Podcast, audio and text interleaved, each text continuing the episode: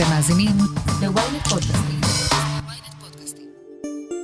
האומיקרון לא עוזב אותנו, אבל מה אנחנו יודעים על השפעות הלונג קוביד?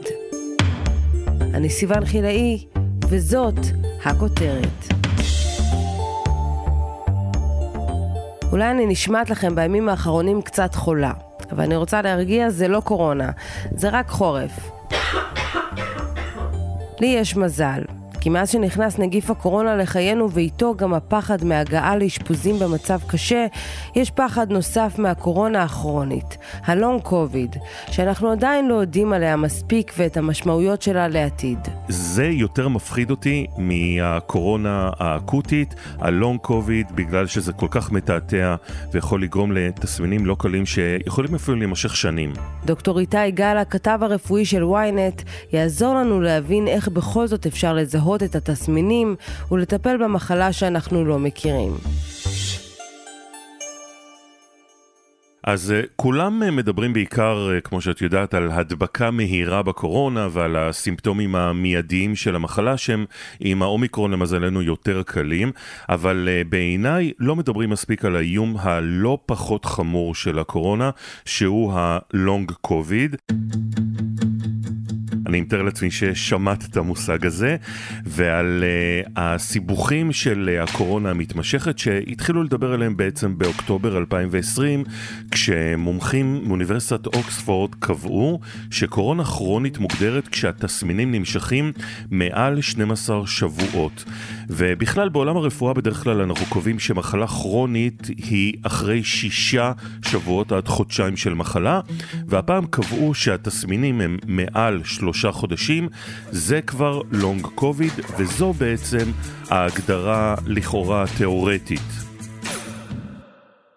ובכל זאת אנחנו נמצאים בחורף שבו כולם יכולים להיות קצת מבולבלים והם לא מצליחים להבין האם מה שיש להם זה שפעת או אם זה אחד מהזנים של הקורונה, אם זה אומיקרון או שזה הקורונה הרגילה ואתה כבר לא מצליח להבדיל האם שיעול או צינון, על מה מעידים התסמינים שמתחוללים לי בגוף, אז בוא רגע תנסה לעשות לנו סדר, מה התסמינים שהתגלו עד עכשיו לקורונה כרונית? סיוון, אז התסמינים יכולים להיות אה, רבים, ובעצם עד עכשיו לא תאמיני, דווחו מעל 200 תסמינים אפשריים. וואו. כשהעוצמה שלהם כן אה, משתנה.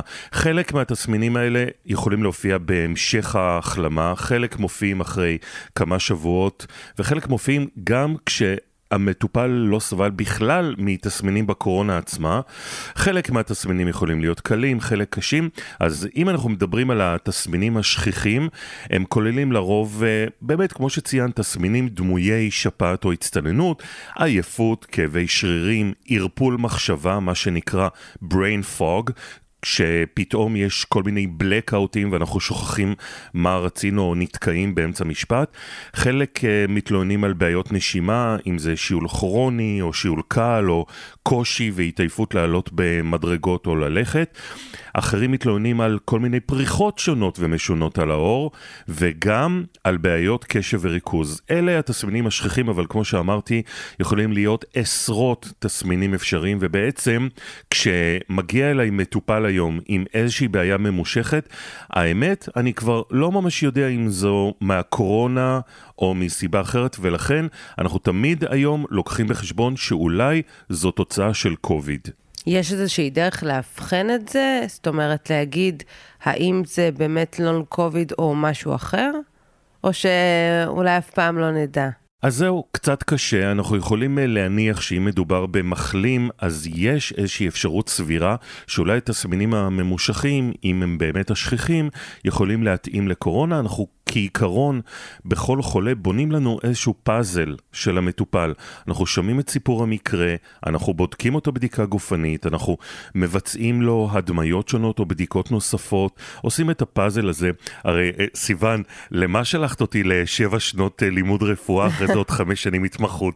נו, no, בדיוק בשביל זה. אז אנחנו בונים את הפאזל הזה, ואנחנו מנסים להגיע להבחנות על פי כל מיני אלגוריתמים, אבל זה לא פשוט ואנחנו לא תמיד יכולים... לדעת אם זה הלונג קוביד או ממשהו אחר. מי בסיכון ללקוט בלונג קוביד? אז אנחנו יודעים היום שהאוכלוסייה שהיא בסיכון גבוה למחלת קורונה קשה הם אנשים עם השמנת יתר, שומנים בדם, יתר לחץ דם, מחלת ריאה, מחלות לב וגם uh, סוכרת, אבל בלונג קוביד יכולים ללקוט בעצם כולם, וקשה לצפות ממש מי יסבול מזה ומי לא, ובעניין הזה חשוב לזכור שאנחנו עדיין באירוע מתגלגל, אנחנו עדיין מנסים ללמוד מדיווחים בעולם, וגם ייקח לנו עוד הרבה זמן, אולי אפילו שנים, עד שממש נוכל להכניס לספרי הרפואה פרק שלם ומדויק על לונג קוביד, אז אנחנו לא ממש יודעים מי בסיכון ללקוט בזה, יכולים להיות כולנו. אבל תראה, עכשיו אנחנו כל הזמן אה, שומעים אנשים שהם אה, חלו באומיקרון ואומרים שבאמת התסמינים שהיו להם הם לא היו כאלה אה, רציניים, שהייתה להם מחלה קלה, יום-יומיים של חולשה, וזה עבר. השאלה... האם גם לגבי האומיקרון, הלונג קוביד זה משהו שהוא עדיין יש מה לחשוש ממנו?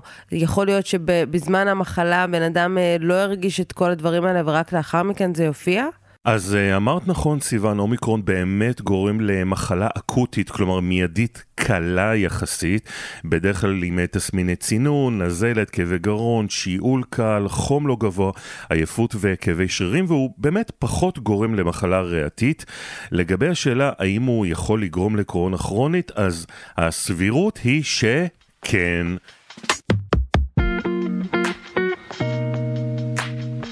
You talk about whether or not Omicron, because it's a highly transmissible, but apparently not as pathogenic, for example, as Delta, I would hope that that's the case. But that would only be the case if we don't get another variant אנטוני פאוצ'י, יועץ הבית הלבן לקורונה, אמר אה, בשבוע שעבר שאין סיבה לחשוב שאומיקרון יתנהג אחרת מווירוסים אחרים בעניין הזה, ושהוא גם אה, יכול לגרום גם ללונג קוביד, וגם מומחים אחרים מרחבי העולם הצטרפו אליו בדעה הזו, אז אה, כרגע עדיין מוקדם לחזות את זה, אנחנו רק כמה חודשים לתוך האומיקרון, אבל סביר להניח שגם אומיקרון וגם בכלל וריאנטים אחרים עלולים לגרום ל long COVID. פשוט כי הסיבה היא לא הווירוס עצמו, אלא התגובתיות של מערכת החיסון וסערת הציטוקינים, אותה השתוללות של מערכת החיסון שנגרמת כשהווירוס החדש הזה נכנס לתוך הגוף שלנו.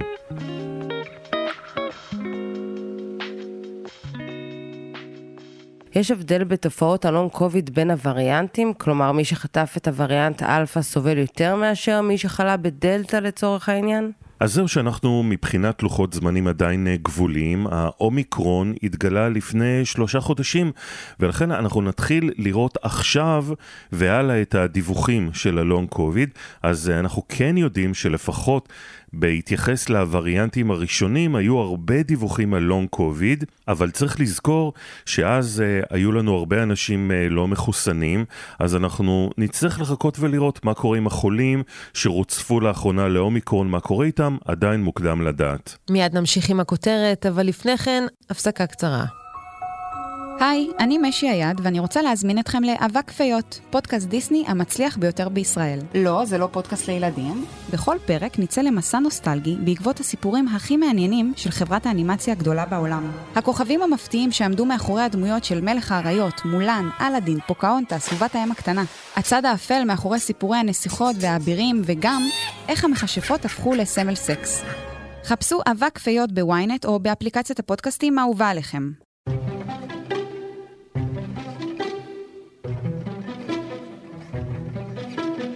אז אם אני חליתי ב long COVID, איך מאבחנים את זה ואיך מטפלים? אז כמו שאמרתי סיוון, long COVID יכול לגרום למגוון עצום של תסמינים, בראש ובראשונה מי שהחלים מקורונה וסובל מתסמינים כלשהם, בעיקר אה, אלה השכיחים, כמו שדיברנו עליהם, צריך להתייעץ עם רופא המשפחה שלו או רופא הילדים. הרופאים בקופות מנוסים מאוד, יודעים איזה בדיקות ראשוניות לבצע, ובמקרה הצורך מטפלים פרטנית. או שהם מפנים למרפאות קורונה כרונית בבתי חולים. כן, בבתי חולים הקימו מרפאות ייעודיות לחולי לונג קוביד, שם יש מומחים מהתמחויות שונות. או שהרופא המשפחה יכול להפנות גם למרפאה פרטנית או למומחה ספציפי. אין טיפול אחד לקורונה כרונית, הטיפול הוא ספציפי לפי הבעיה. למשל, אם מישהו סובל מבעיית נשימה וקשה לו לעלות כמה מדרגות, אז uh, סביר להניח שהוא יישלח להדמיה, לצילום רנטגן או לאולטרסאונד, לתבחין נשימה, אולי יתחילו לו טיפול במשאפים, סטרואידים ויש עוד דרכים. זאת אומרת, אנחנו מטפלים ספציפית לפי האיבר שנפגע.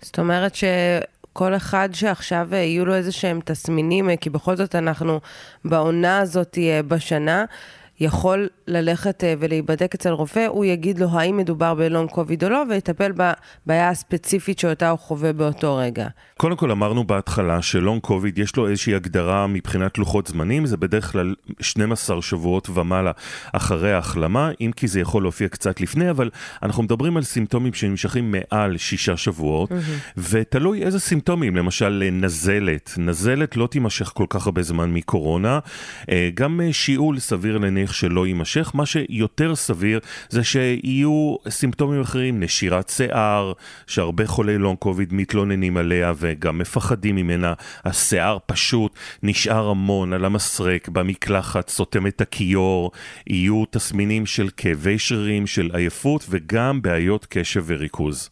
וואו, מפחיד קצת. כן, כן, מפחיד. האמת היא, אם את שואלת אותי, זה יותר מפחיד אותי מהקורונה האקוטית, כן. הלונג קוביד, בגלל שזה כל כך מתעתע ויכול לגרום לתסמינים לא קלים שיכולים אפילו להימשך שנים. וואו, השפעות uh, באמת ארוכות טווח, והחיסון הוא מונע את ההשלכות האלה? אז אנחנו מעריכים שכן, החיסון לא רק שמפחית את הסיכון להדבקה ולתחלואה קשה, הוא גם, ככל הנראה, גם מונע לונג קוביד, ולראיה, יש לנו הרבה מאוד דיווחים של חולים עם קורונה כרונית, שרובם נדבקו עוד לפני עידן החיסונים, כלומר, בשנה הראשונה לקורונה.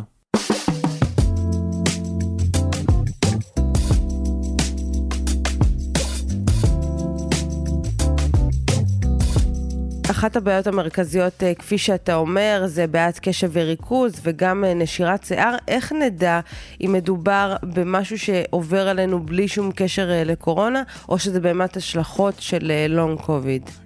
טוב, אז אה, סיוון, חשוב לזכור שנשירת שיער מאוד מאוד שכיחה בישראל, והאמת היא שגם במקומות אחרים בעולם, אבל אנחנו מכירים את זה מאוד מאוד מקרוב, ובדרך כלל נשירת שיער, לפחות אצל אה, גברים, היא תורשתית, אבל אנחנו יודעים שגם נשים מחלימות סובלות מהתופעה הזאת. אנחנו עדיין לא ממש יודעים למה זה קורה, מניחים שזו אותה שערה של מערכת החיסון שמתרחשת אה, כשהגוף אה, קולט. את הווירוס החדש הזה. ואנחנו לא ממש יודעים איך לטפל בנשירת שיער כתוצאה מהקורונה. מה שאנחנו עושים בזה וגם בתופעות אחרות מהקורונה הכרונית, אנחנו קודם כל שוללים דברים אחרים שאנחנו יודעים, שאנחנו מכירים מעולם הרפואה ושכתובים לנו בטקסטבוק. בנשירת שיער כמובן אנחנו בודקים האם הייתה נשירת שיער במשפחה, ואם באמת החולה לקה בקורונה כרונית וסובל מנשירת שיער ואין לו בעיות אחרות, אז אפשר לחשוב אולי על הקשר בין השניים. אין ממש תרופות ספציפיות לנשירת שיער מקורונה, אפשר לנסות במקרים מסוימים אצל גברים בלבד, תרופות חדשות שיש לנשירת שיער. לגבי הפרעות קשב וריכוז, פה השאלה מאוד מאוד מאוד גדולה, שאלה שמומחים מרחבי העולם כל הזמן דנים עליה בלי סוף ועדיין לא הגיעו להחלטה. אני יכול להגיד שמרפאות הקשב והריכוז בכל הארץ מוצפות בתורים ארוכים של ילדים וצעירים שסובלים מבעיות קשב וריכוז, ואנחנו גם יודעים שלונג קוביד יודע לגרום לזה, אבל uh, עדיין לא הגיעו להחלטה מה עושים עם הילדים האלה. שבעצם לא ממש עונים לקריטריונים של הפרעת קשב וריכוז מלידה ADHD, אז בכל מקרה אני מציע שאם מישהו סובל מבעיית קשב וריכוז ויודע שהוא חלה בקורונה, שיפנה או לנוירולוג או לפסיכיאטר או לרופא קשב וריכוז ויגיע לאבחון מסודר. כמו שאמרתי, קודם כל שוללים דברים אחרים, ואז אם יש קשר לקורונה חושבים ספציפית מה לעשות. אותו דבר לנשירת שיער, להגיע לרופא עור, לאבחון מסודר, ואז מנסים לתפור את הטיפול המתאים. וואו, באמת שהמגפה הזאת, בהתחלה אמרו שהיא פוגעת כל כך אה, בקשישים אה, ואנשים אה, בקבוצות סיכון, אבל בסוף אנחנו מבינים שדווקא ילדים ובני נוער כל כך נפגעו מהמגפה הזאת, וגם עכשיו, אה, כפי שאתה אומר, ההשלכות האלה ארוכות טווח. ובעוד שבעולם אה, מתחילים להראות אופטימיות ואומרים שהאומיקרון הוא זה שיסיים את המגפה, אז השאלה היא, האם הלונג קוביד עשוי גם הוא להיעלם מחיינו בקרוב? תראי, התשובה הזאת תלויה לא מעט בנו, אולי בעיקר בנו, כי ככל שאנחנו נגיע לחסינות עדר, אנחנו נתחסן לפי המועדים, נפחית את הסיכון שלנו להידבק אה, ולחלות בקורונה, אז, אז פשוט יהיה פה פחות לונג קוביד. אגב, אה, הרבה מסביבים מאוד מאוד נבהלים מהעובדה שאנחנו צריכים אה, לקחת ארבעה חיסונים נגד קורונה. אז תתפלאו, גם בטיפת חלב, בחיסונים החדשים שמוצגים לגוף התינוק, מקבלים ארבעה-חמישה חיסונים. חיסונים, אין כאן דבר חדש. אז אה, כך גם אה, עם החיסונים לקורונה. בינתיים ההדבקה היא כל כך מסיבית, שאני מעריך, ושוב, זו, זו רק הערכה שלי עם עוד אה, מומחים ברחבי העולם שאני מדבר איתם, שדווקא אנחנו נראה יותר מקרי לונג קוביד ככל שאנחנו מתקדמים לתוך המגפה וככל שאנחנו גם יודעים יותר על הקורונה הכרונית והעצה הכי טובה שאני יכול לומר זה פשוט לכו להתחסן, אין דרך אחרת לנצח את המגפה הזו. כן, וגם מערכת הבריאות אה, צריכה להיערך בהתאם, לקבל את כל מי שכנראה אחרי הפרק הזה ילך וייבדק ויגיד האם גם לי יש לונג קוביד, ואלה שנדבקו עכשיו, כמובן שגם עוד כמה שבועות גם הם ירגישו את ההשלכות. נכון, נכון, וזו גם אה, הדרך לקוות שהממשלה סוף סוף תבין את החשיבות של מערכת הבריאות, לא תשים אותה בצד, ותוסיף את התקציבים הראויים לסל התרופות, לתקנים בבתי החולים, במרפאות, שלא שונו הרבה משנות ה-70, זה היה עד עכשיו ביזיון, עכשיו מתחיל איזשהו שינוי. לצערי, היינו צריכים לעבור איזושהי מגפה כדי לראות שינוי משמעותי במערכת הבריאות. הבריאות, אני מקווה שזה סימן אופטימי לעתיד שלנו. אני מקווה גם. דוקטור איתי גל, תודה רבה לך. תודה, סיוון. עד כאן הכותרת להפעם. אתם מוזמנים לעקוב אחרינו בוויינט או איפה שאתם שומעים את הפודקאסטים שלכם. אם זה קורה בספוטיפיי או באפל פודקאסט, אתם מוזמנים גם לדרג אותנו ולהאזין לפרקים נוספים על הקוביד, כמו שיגעון האומיקרון והדבקה המונית. וגם, אל תשכחו לשלוח את הפרק לחבר שעדיין לא שמע את הכותרת של היום. עורך הפודקאסטים הוא רון טוביה, גיא סלם סייע בעריכת הפרק, דניאל עמוסי פיקה. על הסאונד ניסו עזרן, עטילה שומפלבי הוא גם חבר בצוות הכותרת. אני סיוון חילאי, ניפגש בפעם הבאה.